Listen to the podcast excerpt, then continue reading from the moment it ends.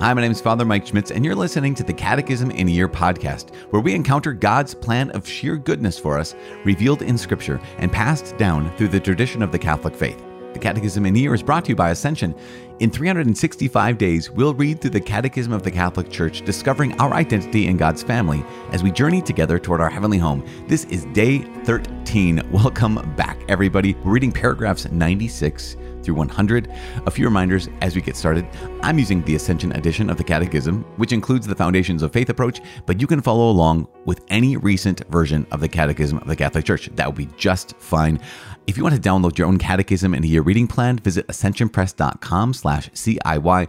And also, I don't know if you know about this, but you can follow, you can subscribe to this podcast by clicking on subscribe or follow wherever you listen to your podcast for daily notifications. As I said, it is day 13. We just have the in brief. There are five paragraphs, aka almost about five sentences that we're going to just spend, spend time with today. And so it is a summary, obviously, of what we just read, what we just heard the last couple days. So we talked about this. We talked about the transmission of divine revelation. That's what we've been focusing on for the last few days. And so here's God who loves us so much. He wants to reveal himself so fully to us. He does in Jesus Christ and through the Holy Spirit. And then the apostles pass this on to us in two ways, right? Through the power of the Holy Spirit, I'm working through the church that that revelation, the fullness of revelation of God in Jesus Christ is passed on orally and in writing. And so, and that's then passed down through apostolic succession. We talked all about that. Also, we talked about how there is sacred tradition and sacred scripture make up the, the deposit of the word of God, right? The deposit of faith there. And that we need a reliable interpreter of that, the magisterium. So that's kind of my summary. And now we're going to get what the catechism's summary is. Again, these are basically five simple sentences that we're going to take a little deeper look at after we say this prayer. Here we go. Let's pray. Father in heaven, ah, oh, Lord God, we thank you so much. We thank you for continuing to reach out to us. We thank you for continuing to speak to us. We thank you for continuing to call us closer to you. Lord God, you have not abandoned this age. You have not abandoned this generation. But you, in the power of your Holy Spirit, continue to pour out your goodness, your grace, your love, and your truth upon every heart that seeks you. Lord God, you even pour out your grace and truth and love upon hearts that don't seek you. Well, God, help us. Help us to be hearts that are open to your love, that are open to your grace, that are open to your truth. And help us to never forget what you've done in our lives. Seal seal the knowledge of you and seal the knowledge of truth in our in our hearts seal the graces that you've given to us deeply into our lives and help us always always to pursue you because you will never stop pursuing us in Jesus' name we pray. In the name of the Father, and of the Son, and of the Holy Spirit. Amen. As I said, it is day 13. We're reading paragraphs 96 through 100. Again, five brief sentences, essentially, these five brief paragraphs. But just remember, uh, we can pay attention to, like, oh, wait, I've heard these things before. This is simply a reminder of what I already know so I can get it deeper into my heart and deeper into my life. Here we go paragraphs 96 through 100. In brief, what Christ entrusted to the apostles, they in turn handed on by their preaching and writing under the inspiration of the Holy Spirit to all generations until Christ returns in glory. Dei Verbum stated, Sacred tradition and sacred scripture make up a single sacred deposit of the Word of God, in which, as in a mirror, the pilgrim church contemplates God, the source of all her riches. Dei Verbum also states, The church in her doctrine, life, and worship perpetuates and transmits to every generation all that she herself is, all that she believes. Thanks to its supernatural sense of faith, the people of God as a whole never ceases to welcome, to penetrate more deeply, and to live more fully from the gift of divine revelation. The task of interpreting the Word of God authentically has been entrusted solely to the magisterium of the Church, that is, to the Pope and to the bishops in communion with him. All right, as I said, five sentences. That is all we have today. That's why today's going to be kind of a, a little nugget day, uh, this kind of bite sized pieces. And one of the things I want to highlight, again, is just something that might have been a little bit of a surprise to some people. Typically, we think, okay, divine revelation is uh, the Bible, right? That's the word of God. Yes, you are not wrong.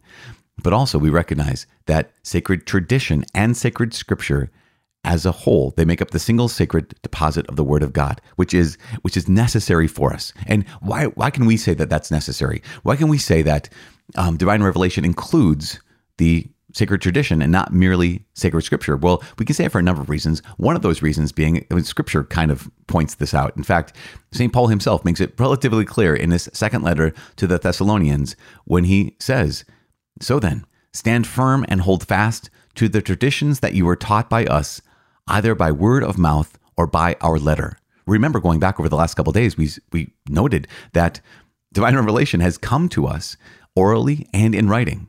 We didn't just make that up. That comes from here, sacred scripture, where sacred scripture itself says, yeah, this is this is what we've passed on to you orally or in writing. Not only that, but we also recognize the role of the church, the role of the church to be to be able to give us divine revelation. I mean, think about this. We have the canon of scripture, the list of the books of the Bible, all 73 books. That's that list of the books in the Bible isn't in the Bible. Where does it come from? Well, it comes from sacred tradition. And so we recognize that everybody, everybody who reads the Bible and says, yep, these are the books, they're relying upon an authority outside of the Bible. They're relying upon sacred tradition. So we can we can say really clearly that sacred tradition and sacred scripture make up a single sacred deposit of the word of God. We need both because without either, we would be we well we would be deficient essentially. And so that's really important as we just kind of highlight this. Moving on from there, paragraph 98 states, "The church in her doctrine, life, and worship perpetuates and transmits to every generation all that she herself is, all that she believes." Now, the first part of that statement, I think we would all say, "Oh, that obviously," where it says the church in her doctrine. That, yeah, in her teaching, doctrine simply indicates teaching, that the church in her doctrine perpetuates and transmits to every generation what she is and what she believes. But the statement is not just that the church in her doctrine, meaning like here's the teachings, but in her life and her worship perpetuates and transmits to every generation all that she herself is, all that she believes. That is so important. I mean, it's so so real. You know, there are many people who have come to like an intellectual conversion to Jesus or an intellectual conversion to the Catholic faith. Meaning, you know, they've they've read their way into the church, which is it's beautiful, it's powerful, it's amazing. And then they show up to a parish and they say, Oh, wow, this is not like what I read because you know every parish is, is slightly different. They might go to mass and like wait a second i they might know the the beauty the mystery the power the reality of the mass and then they show up for you know a daily mass at whatever church and they're thinking oh my gosh this is what that is? Oh goodness gracious. Like that can be a situation. But the church is highlighting the catechism here quoting Dei Verbum is highlighting no actually that does reveal what and who the church is that the life and worship of the church, not the broken life, not necessarily a broken worship or, or the cheap worship where maybe someone uh, isn't actually doing what they should be doing at Mass, but the way the church prays and the way the church lives does reveal who the church is and what the church believes. Now, here's what I mean. There's this phrase, lex orandi, lex credendi. And what that means in English is the law of prayer is the law of belief, meaning that the way the church prays actually reveals the way the church, what the church believes. And so I, would invite every one of us to pay attention to the prayers that are uttered during the Mass, because this is revealing something deeply about what it is that we believe as as followers of Jesus Christ, and that's so powerful. Um, also, we recognize the church in her doctrine, as we said. Yep, life and worship perpetuates and transmits to every generation all that she herself is, all she believes. There's this element where sometimes you'll have Christians who will say, well, you know, kind of challenge Catholics and say, well, where's that in the Bible? Where did you get that idea? Like that's not that's not necessarily explicitly there. And we'd say, okay, a couple things to keep in mind. One thing to keep in mind is as we already noted, Second Thessalonians, where Second Thessalonians, Paul notes that there are things that we believe that were not written down, that were simply spoken by word of mouth, right? Okay, so things that we believe that are not strictly speaking in sacred scripture, but are part of sacred tradition. That's Second Thessalonians. Also, the church has the authority to teach. Why? Because in 1 Timothy 3.15 is very, very important. 1 Timothy 3.15, uh, St. Paul is writing to Timothy, and he basically says, I hope to come to you soon. This is verse 14.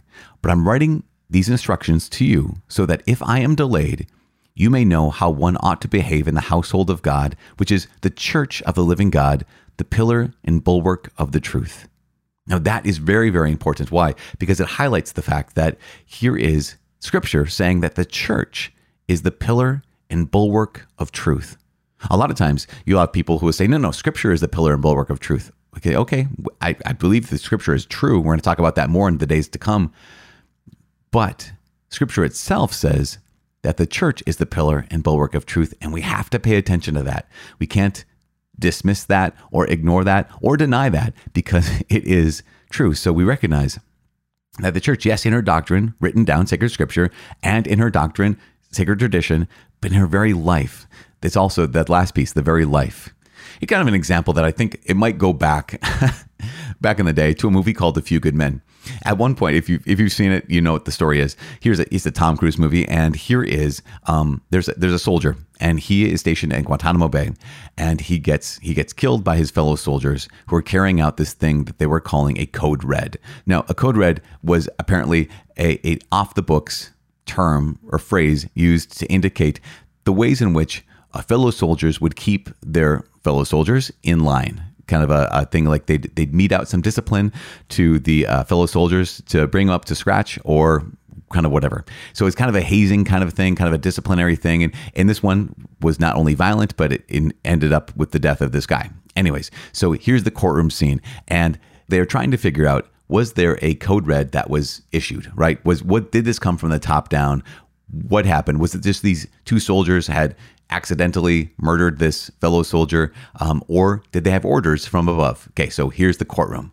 And at one point, there is one of these soldiers on the stand. And Kevin Bacon's character, he's also in this movie, because of course he is.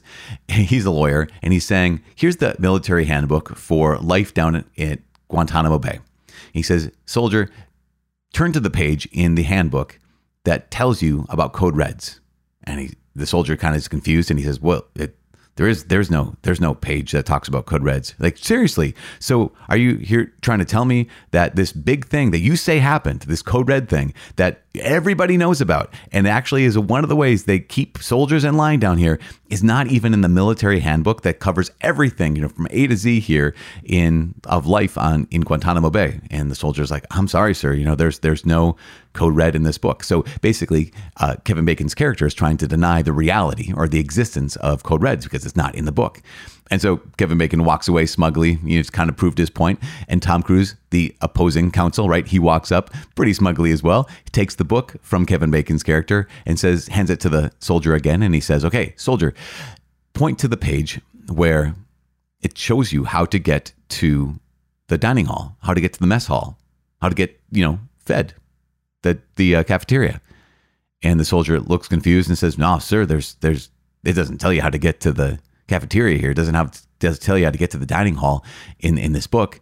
And Tom Cruise's character says, "Wait, are you telling me that in the six months you were down there, you didn't eat one meal?" And no, no, sir. We had you know three squares a day, you know, every day. And he said, "Well, how did you how did you find it if it wasn't in the book?" And the guy answers, the soldier answers. He says, "I guess I just uh, followed the crowd at chow time."